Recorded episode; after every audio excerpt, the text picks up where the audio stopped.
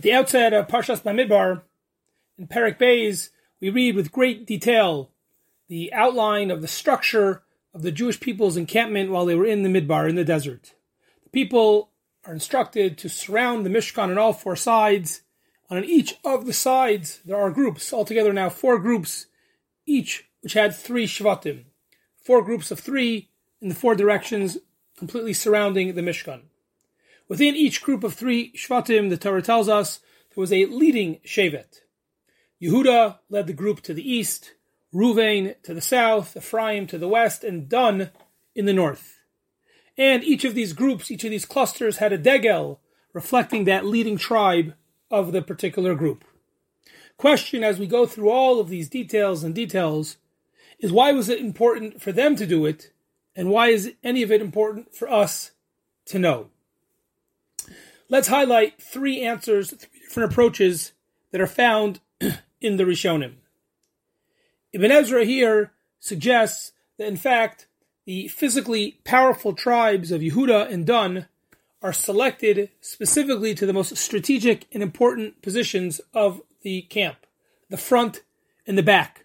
This way they have a front strength when they have to attack, and they have a strength in the back protecting their rear flank.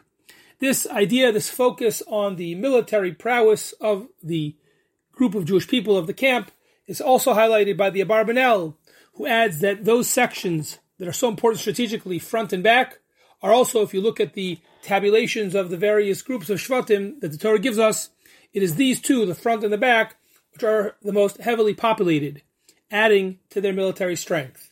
It's interesting that we can parallel this approach of the Ibn Ezra and Abarbanel, who say that the Torah's stress on how the, the tribes were situated in the Midbar as being in preparation for their military uh, prowess and the fact that eventually they're going to have to go into Eretz Yisrael and fight the nations of Canaan, it fits and parallels a comment of the Rashbam and others early in the Sefer, the first parak of Bamidbar, where we have a different, very technical, uh, incredibly detailed description in Psukim, and that is of a census that is taken by the Moshe of the Jewish people as they're about to begin their march in the desert. And the question of why we need yet another census, so Rashbam says in a similar vein as what we've just seen, that now that the Jewish people are traveling to Eretz Yisrael, where they will need to go to war with the Canaanite nations, so Moshe is taking account and making an assessment of the military strength. So parallel to that Rashbam, we have our first approach as to why the Torah spends so much time focusing on the layout and the division of the campment. Ibn Ezra and Barbanel say it has to do with preparing the people for any possible military threat. A second approach is suggested by the Ramban in his Hakdama, his introduction to Bamidbar. He says that the encampment was intended to recreate the scene of Ma'amad Har Sinai. We know back in Sefer Shmos, at the time of the giving of the Torah, there was a din of Hagbola, group of halachos that were very strictly drawing boundaries around the mountain, and anyone who came close and violated and trespassed those boundaries would actually be chayiv misa. It's a capital punishment. So too now, says Ramban, boundaries are drawn around the Mishkan, regulating who would be able to come close to that holy place. While time doesn't permit giving all of the examples, the Ramban very brilliantly shows numerous parallels between the psukim here in Parak Beis and our parsha and the psukim that relate to Har Sinai. And the idea seems to be, in a very powerful and meaningful way, that we are highlighting the idea that the Mishkan was a portable or traveling Har Sinai. We shouldn't think that Sinai was just a one time magical spiritual moment, a moment in time never to be recreated, a singular moment. Of course, it was. But what Ramban and others who follow him are really highlighting is that an element and a dimension of the unique experience of Sinai was able to be portable, was able to be traveling with the people, was able to be taken with them. And the Mishkan as the center of the people and the way we surrounded the Mishkan was similar to the way we surrounded the mountain to highlight this fact that it wasn't a one-time experience exclusively, but rather the ability to draw close to Hashem, to be inspired, to serve Hashem at the highest level, that continues. It wasn't just at Har Sinai, but now that travels with us in the form of the Mishkan, and our encampment surrounding the Mishkan, similar to the way we surrounded the mountain, highlights this parallel and this very powerful message. Last but not least, Rabbeinu Bachaya here in Perik Beis suggests a different parallel, and that is that the parallel of the camp of the Jewish people and the tribes and the way we're set up, says the Rebbeinu Bachai based on various midrashim, parallels a celestial camp up in Shemaim, up in heaven, made up of 12 tribes of angels surrounding somehow the Kisei HaKavod or some uh, intensive part of Hashem's presence up in the heavens. And each of these 12 tribes are divided into groups of three, surrounding them on all, surrounding Hashem on all four sides, paralleling the campment of the Jewish people of 12 tribes in four groups of three surrounding the Mishkan. The Barbanel, excuse me, the Rabbeinu Bachai, excuse me, Rabbeinu Bachai very brilliantly points out that the Torah notes the names of the Nisim of the tribes. And if you look at all of the Nisim, all of the princes, the 12 princes that I mentioned, only four of them have Hashem's name, so to speak, of Aleph Lamed, Kel. Only four of them have that letter combination embedded in their name. Netanel, Shalumiel, Gamliel, and Pagiel. And says Rabbeinu Bachai, wouldn't you know it? These four uh, Nisim represent one of the tribes of each of the four clusters, that of Ruvain, Yehuda, Ephraim, and Dan. That is to say, each of the four clusters, each of the four directions had at least one Nasi who had the name of Hashem embedded into the name of one of those Nasim of those princes, thereby symbolically attaching, so to speak, Hashem's name to every section of the camp, further highlighting this parallel between what's going up, up in Shemaim in heaven and what was going on down on earth in the Midbar. In L'chora, this is symbolizing a different, very important message, and that is the unity between HaKadosh Baruch Hu and the Jewish people. That we have the possibility, we have the power to create, so to speak, a heaven on earth. It is that much within our hands. We can create something that really mimics the most spiritual things in the highest of the high, just like they have in Shemayim. We can surround the Mishkan down here.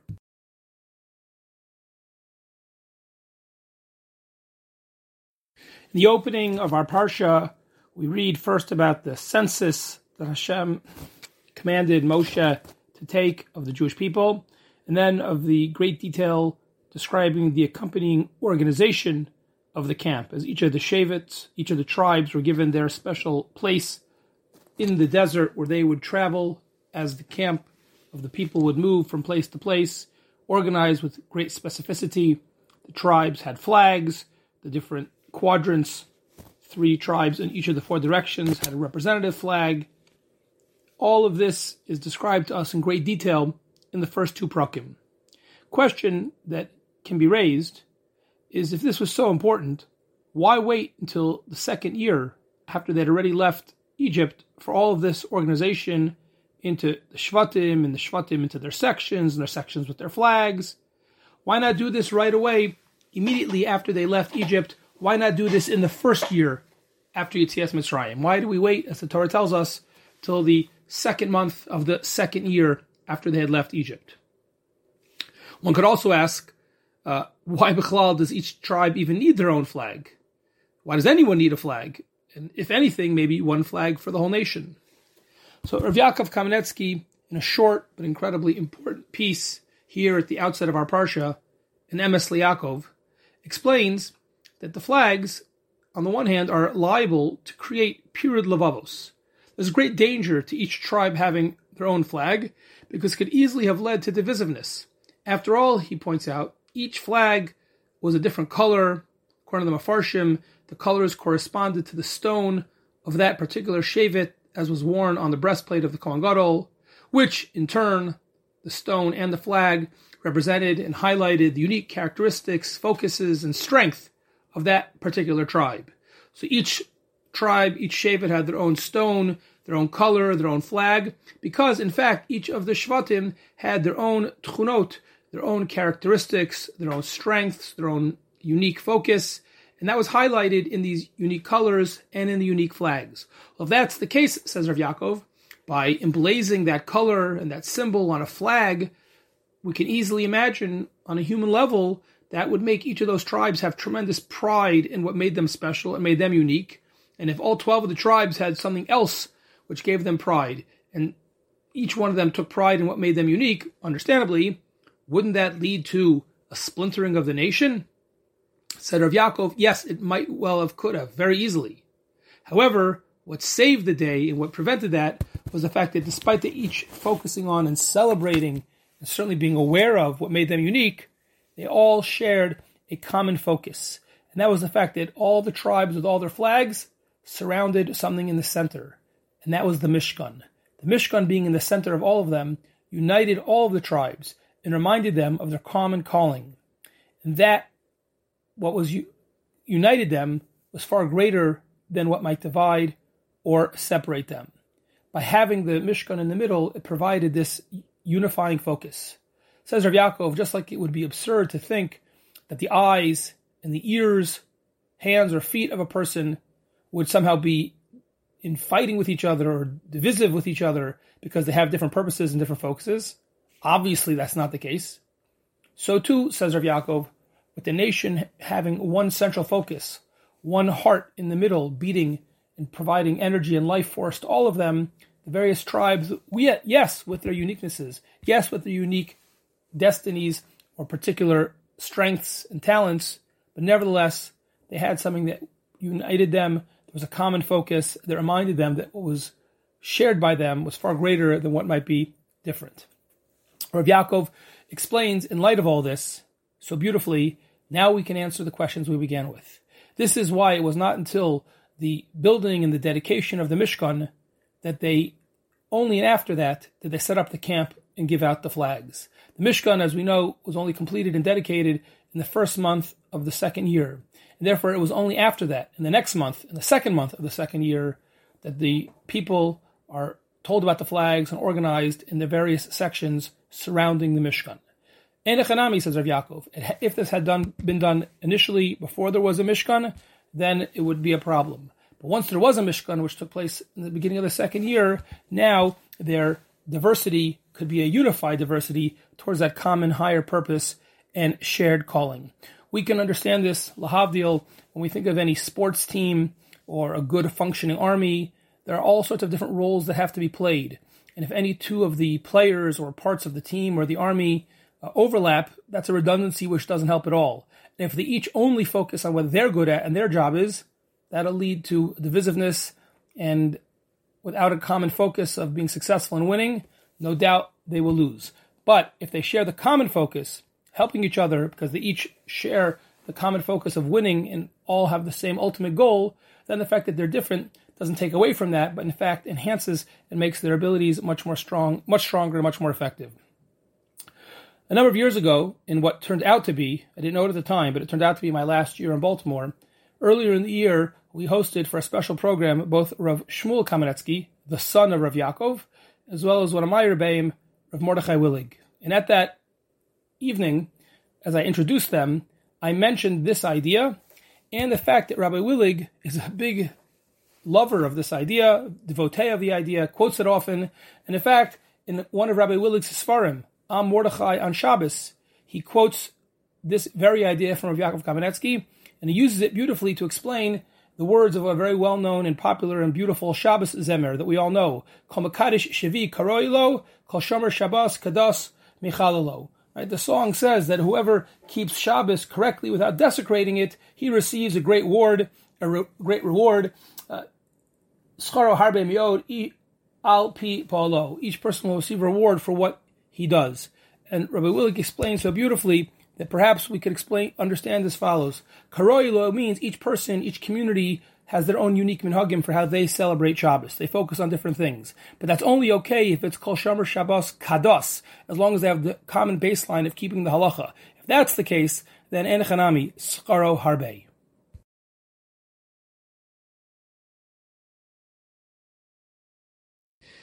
Paragimel begins with the pasuk of Eila toldos Aaron and Moshe. These are the offspring, the generations of Aaron and Moshe. Biom Diber Hashem Es Moshe Bahar Sinai. After this introductory pasuk, the chapter then continues with the names of Eila Shmos Bnei Aaron. Goes through the details with of the various children and descendants of Aaron and the family of Kohanim.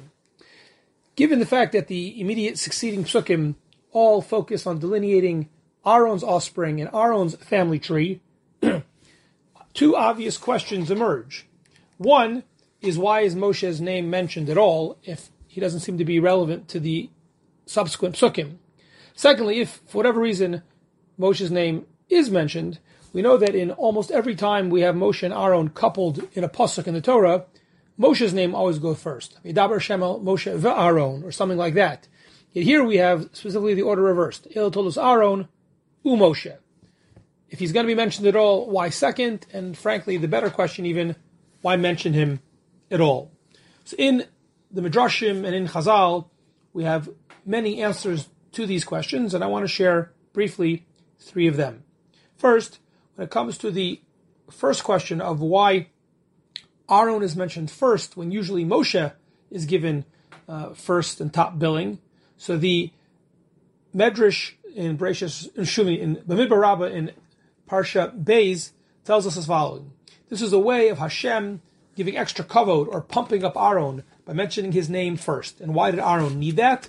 The Medrash explains that right before this, the Torah tells us that both Moshe and Aaron uh, were very thorough in checking out the yichus, the lineage of the various people who had been attached to the camp to make sure that everyone had proper lineage. We knew that everyone was in fact Jewish and what tribe they belonged to, etc., etc. And while this was happening, while Aaron was involved in this, a number of Jews were making fun of Aaron. Amrlo Yisrael, ad ata miyachasenu yaches Elazar bincha. Why are you checking our yichus? Look in the mirror first. After all, Elazar, your son, who did he marry? He married the daughter of an idolater. As the Pasuk says in Shmos, Perik Vav, Pasuk Chafev, Elazar ben Aaron, Lakach lo bi benos, Putiel lo isha. Putiel here is a reference to Yisro, but he, the name Putiel is used because this is a reference to Yisro before he saw the light, before he converted, and this is a reference to his idolatrous practice of fattening animals as part of his service of, of Avodah So they said to Aaron, you're worried about our yichus? Why don't you look in the mirror? Why don't you worry about your yichus? Once Hashem saw that people were making fun of the being mazalzal in Aaron, so the Torah tells us, and this is in the words of the Medrash, Israel, Hiktim Aaron, the Moshe. That's why the Torah goes out of its way to specifically mention Aaron here first, in order to give extra kavod to Aaron to make sure that everyone understands that Hashem has not lost any of his faith in Aaron, and in fact, despite the unusual circumstances, but in fact, Aaron and his children had done nothing wrong. That is helpful for perhaps understanding why Aaron's name is first. It doesn't help to understand why Moshe is mentioned at all. So, in a collection of midrashim known as the Medrash Agara, one very beautiful answer is suggested, and that is to tell us that Lomar Lecha there was no jealousy whatsoever between Moshe and Aaron. Aaron wrote Moshe Navi ve'enu mitkane. Even though Moshe was the superior Navi, he was the one who got the Torah. Aaron was not jealous of him. Of Moshe wrote Aaron Kohen Gadol ve'enu mitkane. But when Moshe saw that Aaron had become the Kohen Gadol, and not only did Aaron become the Kohen Gadol, Afabonim came, but now we see the descendants of Aaron that they are going to be the Kohanim and the future Kohanim Gadolim. Still, nevertheless,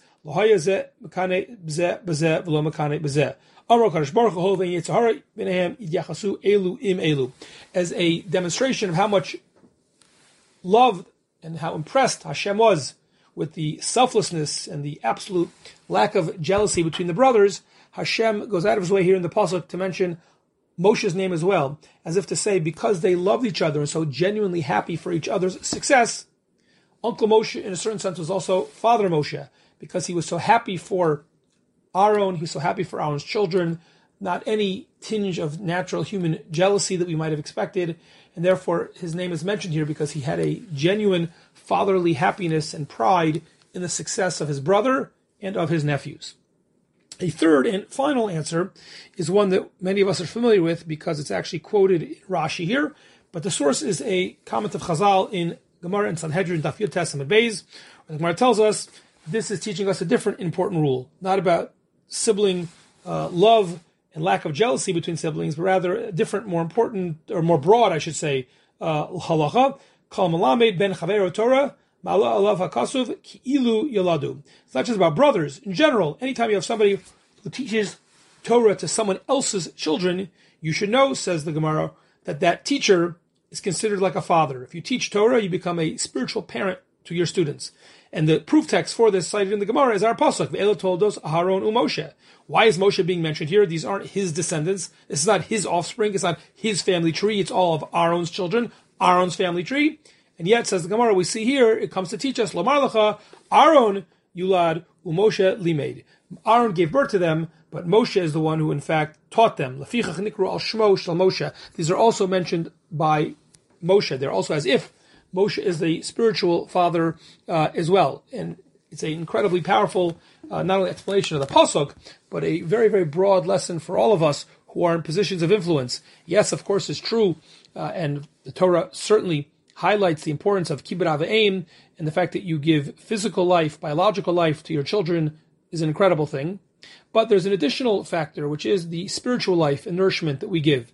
If we are privileged enough to give that spiritual nourishment to our children, so then we have both. We are both the biological and spiritual parents. But very often, and really in every one of our cases, whatever we give our children, we also benefit largely from the teachers, the Rebbeim, the Moros, all the teachers our children have throughout the years. And anyone who teaches someone else's Torah, it becomes a partner with the biological parent, becomes a spiritual parent as well. And the paradigm for this and this significant lesson about the importance of teaching Torah and the influence you can have on people, becoming almost a spiritual parent, we learn from this pasuk and the reference to Moshe here in the context of Aaron's children.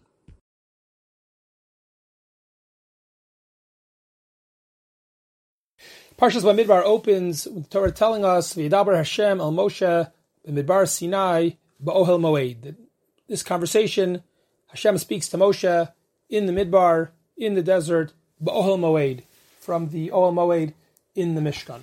And the Medrash Rabbah here in Parsha Aleph Siman Zayin immediately wonders and asks, why do we need to know and why do we need to be told that this takes place, Dafka, in the desert? Lama b'midbar Sinai.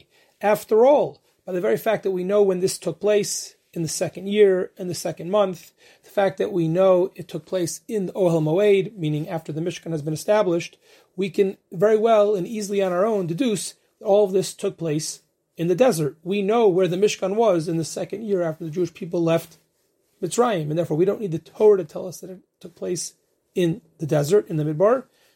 Just once we know that it, it took place in the Ohel Moed, and in the second year, we could have figured that out on our own. So to this, the Medrash answers that in fact, the allusion here is not to just a geographical location, but in fact, that an essential component of the Torah that Hashem gave the Jewish people was three things.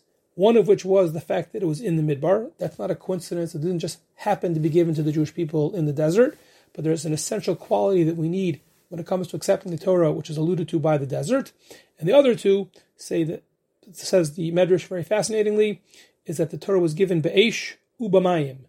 It was also given with fire and with water, in addition to the fact that it was b'midbar. And in fact, the Medrash goes on to cite proof text for all three of these things.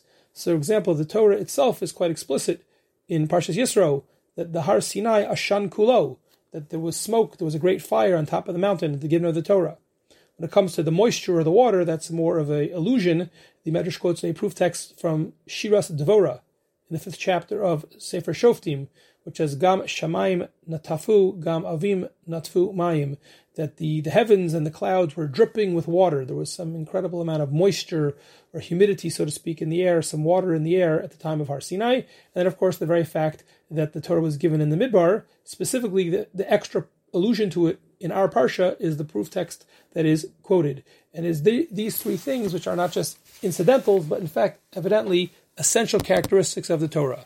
Well, what is this essential characteristic? What is the Torah trying to highlight? What is the Medrash getting at? So there are numerous explanations to this, but a beautiful one is cited in the work Ksav Sofer. In his opening comment to our parsha, the Ksav Sofer says the following.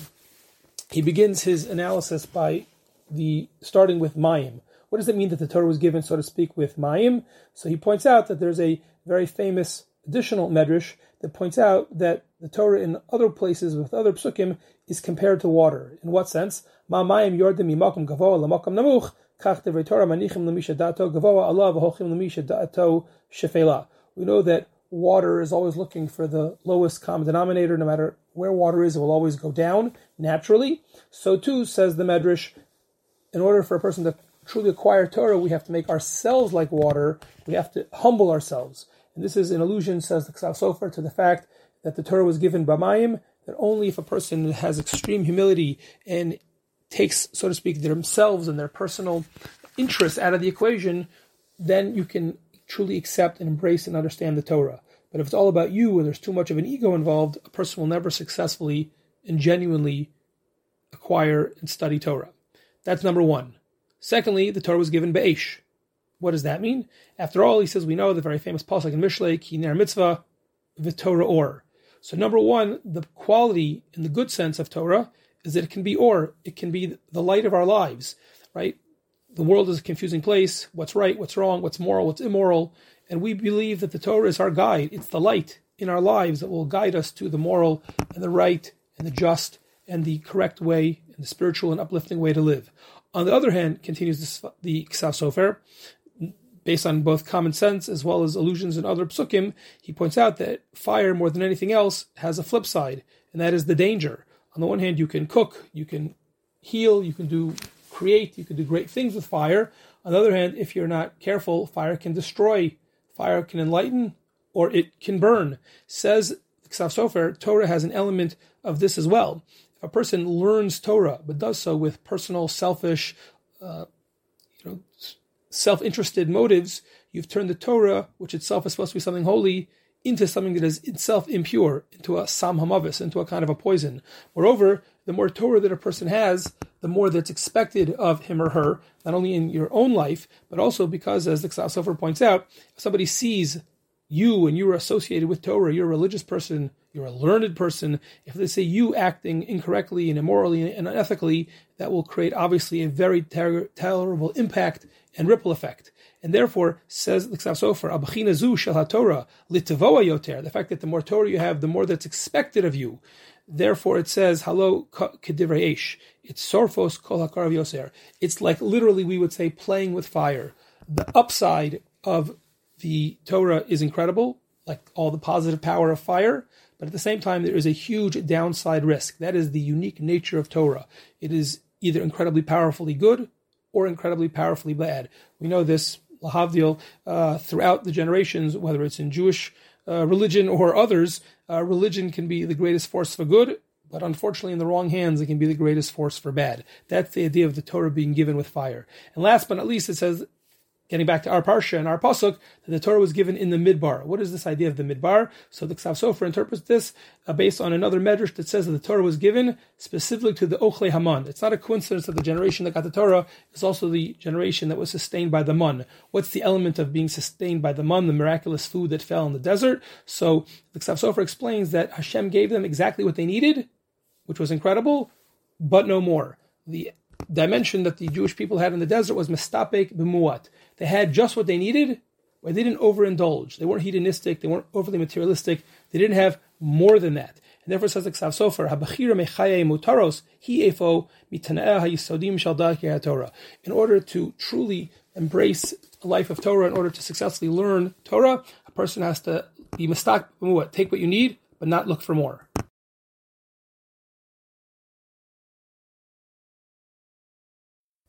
In this week's Parsha, in Paragimel, we read about the Pidyon Haben ceremony that was conducted in the Midbar. As the Levium assumed the role of working in the Beis Hamikdash in place of the firstborn, a kind of redemption process was necessary. As our Parsha explains, each Levi came forth and displaced the Bechor, in a certain sense, redeeming the firstborn that had been designated in the Avoda until then.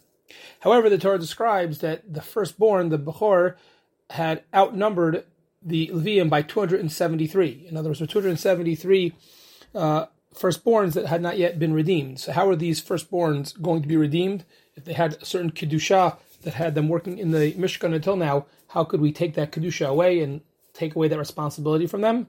So, the Torah describes that Hashem had them pay five coins to Moshe in order to redeem themselves. And Moshe then would transfer the money to the Kohanim. V'nasat es kesef la'aharon uvanav, as we read in Perik Gimel Pasuk Mem Ches.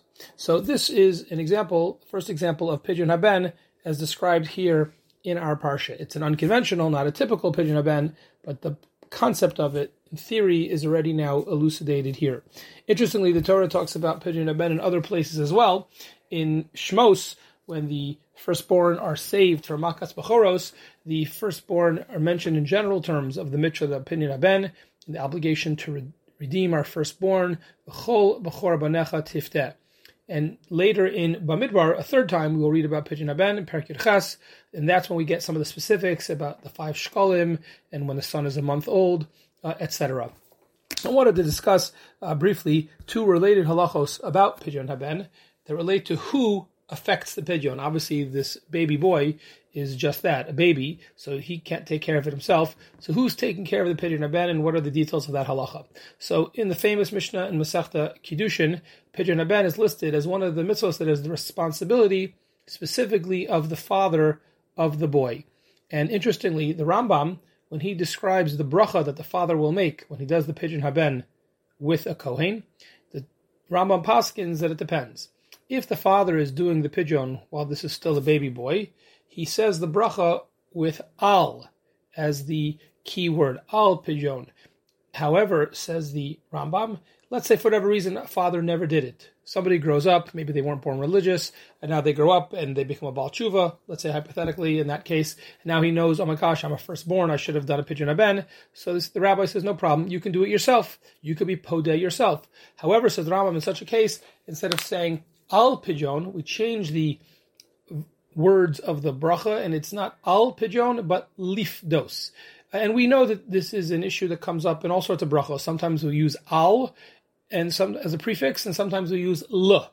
So says the Rambam, when it comes to bikurim, it depends. If the father is doing the pidyon, it's al. If the firstborn himself is doing it for himself, he says l. What is the basis of the distinction? So one of the later Rishonim, the Rivash, has a very famous tshuva where he explains this based on the Rambam's own words, where the Rambam in another place writes that the distinction between lo and al is that when you're doing a mitzvah for yourself, it's lo, or if you do a mitzvah for someone else, it's al. So it seems very straightforward that it's obviously perfectly consistent with what the Rambam was poskening when it comes to Pidyon Haben. But the Rivash points out that there's actually a deeper point being mentioned. When a baby boy is redeemed by his father, his father does the Pidyon Haben, whose mitzvah is that really? Is it the father's mitzvah? He has a mitzvah? Or is it really the son's mitzvah? But since the son is, of course, only 30 days old, can't do it himself, the father's really standing in and doing it on behalf of the son. That's not clear. That's really a very fascinating conceptual question. So says Rivash, we can answer the question from these psakim of the Rambam. Given the fact that there's a distinction between whether the father does the pidyon or the son does it himself, the al versus the law, that indicates that really, really, really, it's always the son's own mitzvah, which is why if he does the pidyon for himself, he says la. However, when the father does it, he's really acting as a quasi shliach, kind of an agent for his son, and that's why he says al, because it's not really his mitzvah. Says the Rivash, if when the father was doing it in a typical case with a 30 day old, a month old boy, and the father was conducting the pidyon with the Kohen, if it was really the father's mitzvah, even the father would say la.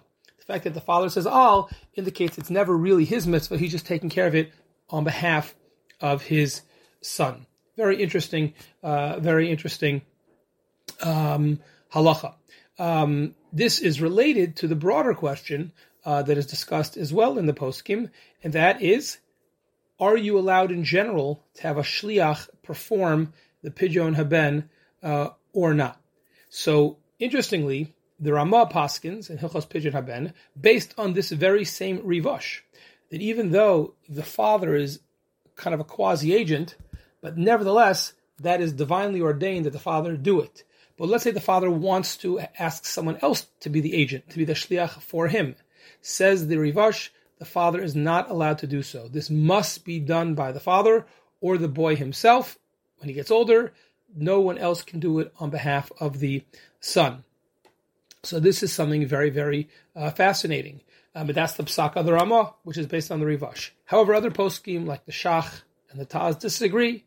For whatever reason, the father can't or won't do the mitzvah. He can ask someone else to be his agent. And fascinatingly, many Meforshim, including the Vilna Gaon and the Malbim here in our Parsha, they actually agree that a Shliach should work. And they bring a proof from our Parsha. After all, the 273 excess extra firstborns, they paid the redemption money to Moshe, who then, as a shliach, it seems, transferred the money to the Kohanim. So we see from our parsha that our shliach is a legitimate way of fulfilling the mitzvah. Just like the father can be the shliach, then someone else can be the shliach as well. Uh, finally, it's worth noting that the Chassam Sofer says it's not really such a machlokes because if the father is giving the money to the shliach and then the shliach is just doing the ritual with the kohen, but it was the father's money, everyone would agree. He thinks that a shliach can do it. The only machloket is could a shliach use his own money? I don't know how often that would happen, but in such a case, maybe then we have the machloket.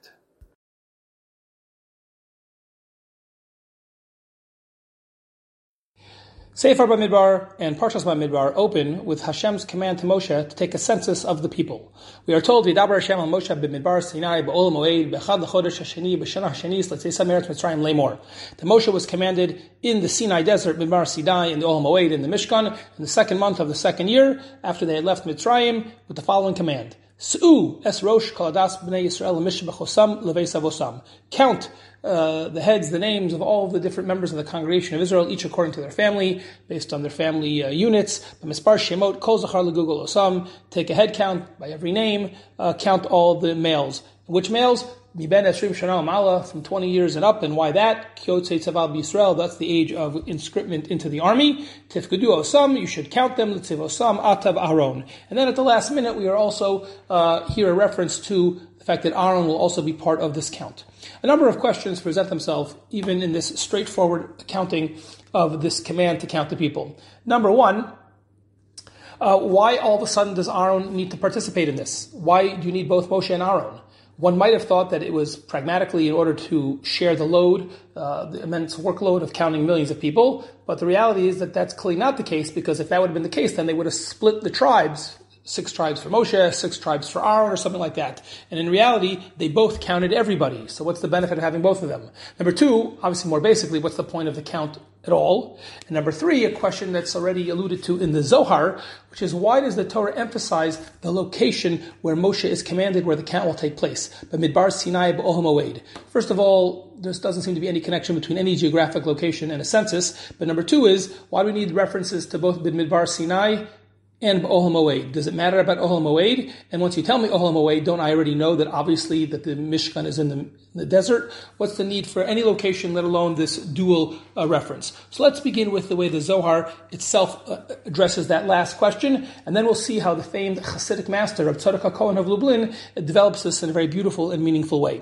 Says the Zohar, the reason that there's a count now is that not only has the Torah been already given, at Har Sinai, but now the Mishkan has been erected and is fully functional. It's at that point, says the Zohar, that HaKadosh Baruch Hu wants to count and make a cheshbon, so to speak, to see how many chayalim, how many soldiers, that's the language of the Zohar, that Hashem now has for both these dual roles, that of being the Chaylei HaTorah, the soldiers of Torah, and the Chaylei HaMishkan, the soldiers, so to speak, of the Mishkan. And by being counted, it's not just taking a a, survey of how many there are, but the very act of counting in essence serves as a way of enlisting, drafting us into the army, whether it's the army of Torah or the army of the Mishkan. By counting, Hashem is drafting us into his army. And says, says the Zohar, this is why there are two locations that are mentioned, because there really are two different missions. One of the mission of Torah, that's Bahar Sinai, and a second, the mission of the Mishkan, and that's Ohel Moed. And therefore there's two different groups of soldiers and two different drafts alluded to by the two different locations.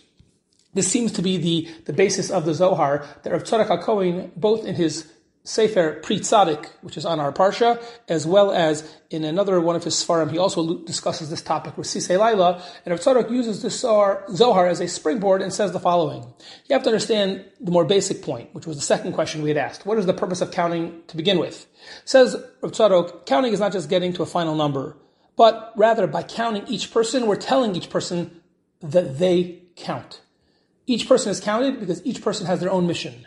Kabbalistically says Tzadok, this is based on the idea of there being 600,000 neshamos, which correspond to the 600,000 letters in the Torah.